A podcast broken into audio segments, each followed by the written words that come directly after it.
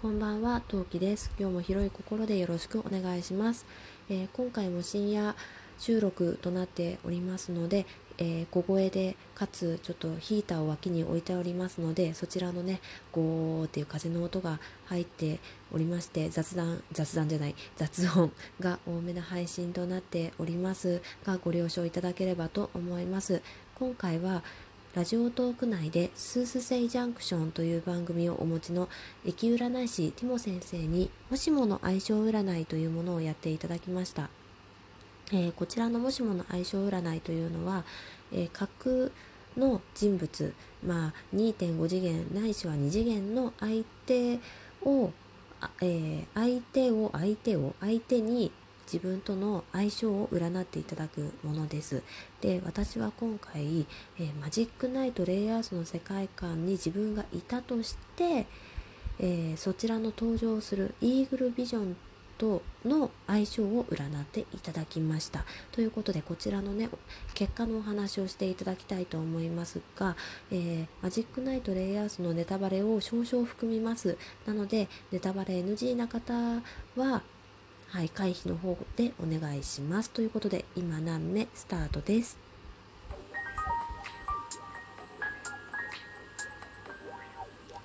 何目？この番組は戦闘不の日常系ママトーカーの陶器が日々奮闘しながらお送りいたします。というわけで皆さんこんばんは、陶器です。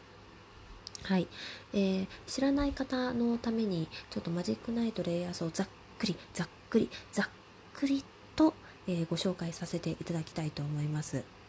えー、マジックナイトレイヤースは、えー、2部構成の漫画になっておりまして全部で6冊の漫画となっております第1部は、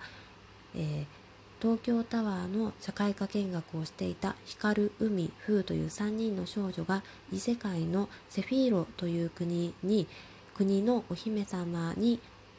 お姫様を助けに行くお話ですで第2部はそのセフィーロという異世界が異世界の国が、まあ、崩壊寸前にまで陥ってしまいます。この国を助けるためのお話が第2部のお話となっております。で今回登場しますイーグルビジョン。このキャラクターはですね第2部から登場するキャラクターで、えー、オートザムという国がありましてこの国の、えー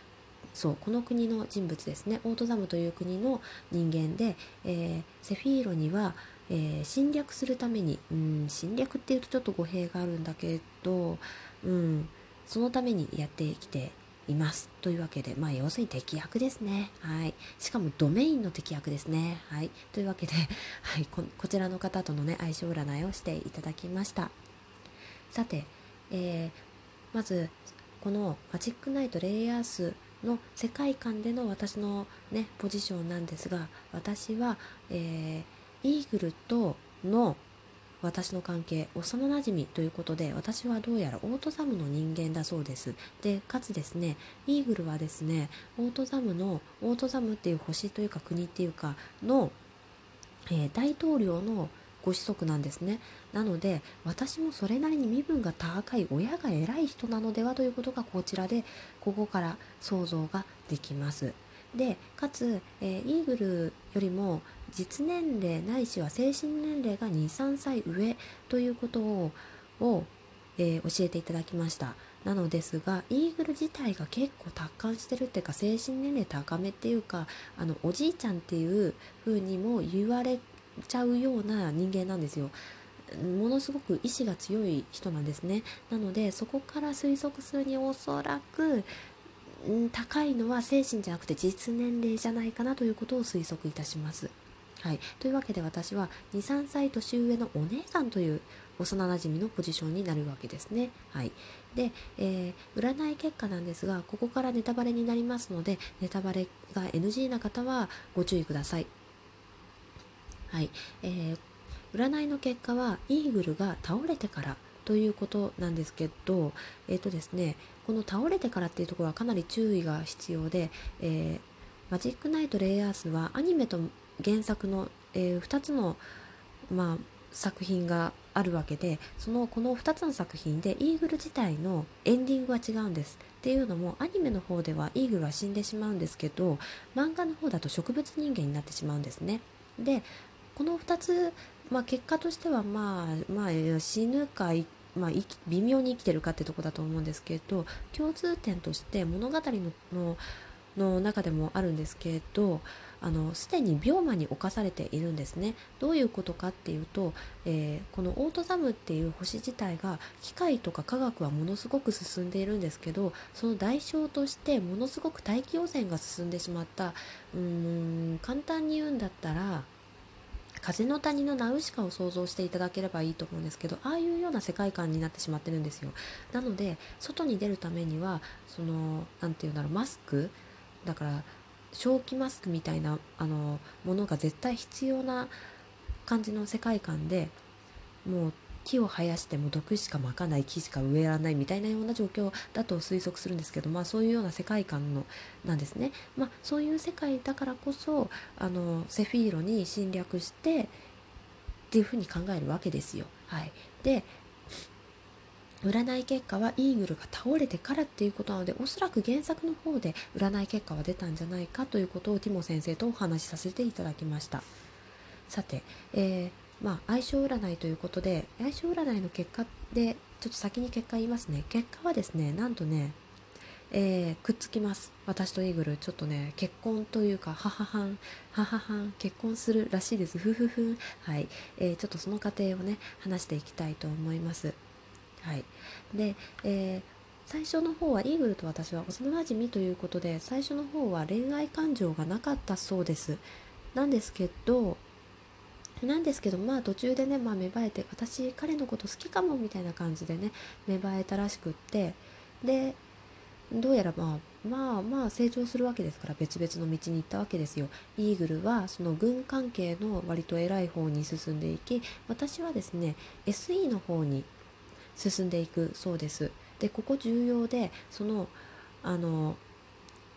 えっとですね、先生のティモ先生の占い結果からをお話しするとそのイーグルが、まあ、病気なわけでその病気を治す手段を探すそうです。で、まあ、占い結果は占い結果なんですけどこの病気っていうのがえっ、とですね、えー、オートザムっていうのはエネルギーが枯渇してしまっているんですね。例えば今現代この世界のエネルギーって例えば太陽光だったり、まあ、原子力だったりまいろいろあるじゃないですか。風力もあるし最近は振動かなんかもエネルギーに出てきたりしますよね、まあ、そういうエネルギーが全て枯渇してしまっていて物を動かすためには人間の生命力みたいなものをエネルギーの数値に変換して使っているんですね。なので、まあ、それによってですねイーグルはすでにそのエネルギー生命力をほぼほぼ使っちゃっているんですよ。なのでよく寝ちゃったりしてるんですけどで、ま、その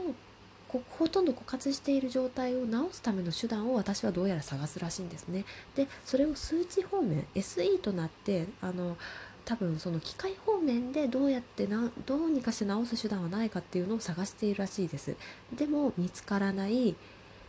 見つからないなかなか見つからない答えが出ない中でも諦めきれないって言ってじゃあそのエネルギーを作るしかない代わりになるものを作るしかないっていうところまで私は至るそうなんですが多分恋愛感情としてはそのイーグルがそのセフィーロに旅立った時には全てにあったのではないかと。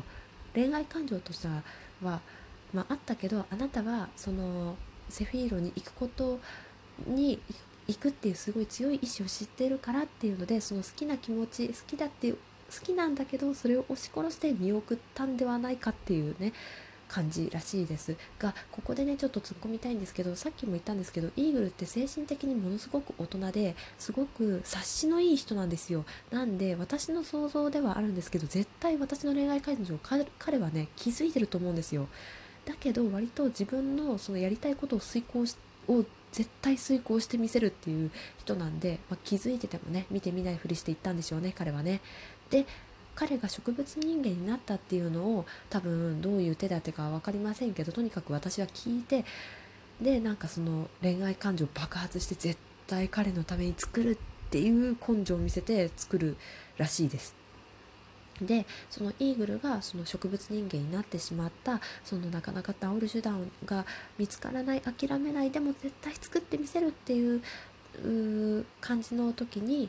かその作るしかっていうその強い思いっていうのはやっぱりりさっきも言った通りイーグルのためなんだけどそのイーグルがオートサムに無事に戻ってくるために私がこの世界を作るっていうそのオートサムをもう一回作るレベルで私はね感情を持っていくっていうか力を爆発させるそうです。でもうすっごいすっごい時間がかかるんだけど、ま完成してそのね何かしらのシステムが完成してでイーグルが、ま帰ってきてで、ま、無事に、まあ、うまくご縁がつながるっていうか、まあ、うまくいきますと。でそしてこれすごいとこまで行くんですけど一緒に亡くなりますってとこまで先生は教えてくださいました。すごくない？一緒に亡くなる一緒に死ねるんだよ。1, 1の3で一緒に死んだかどうかわからないよ。まあ事故かなんかだよね。一緒一緒にさ一世の巣で死んじゃったら。いやわかんない。機械で発達してる国だから一世の巣で死ねるのかもしれないんだけど、まあ、とにもかくにもねすっごいねそんな感じのエモい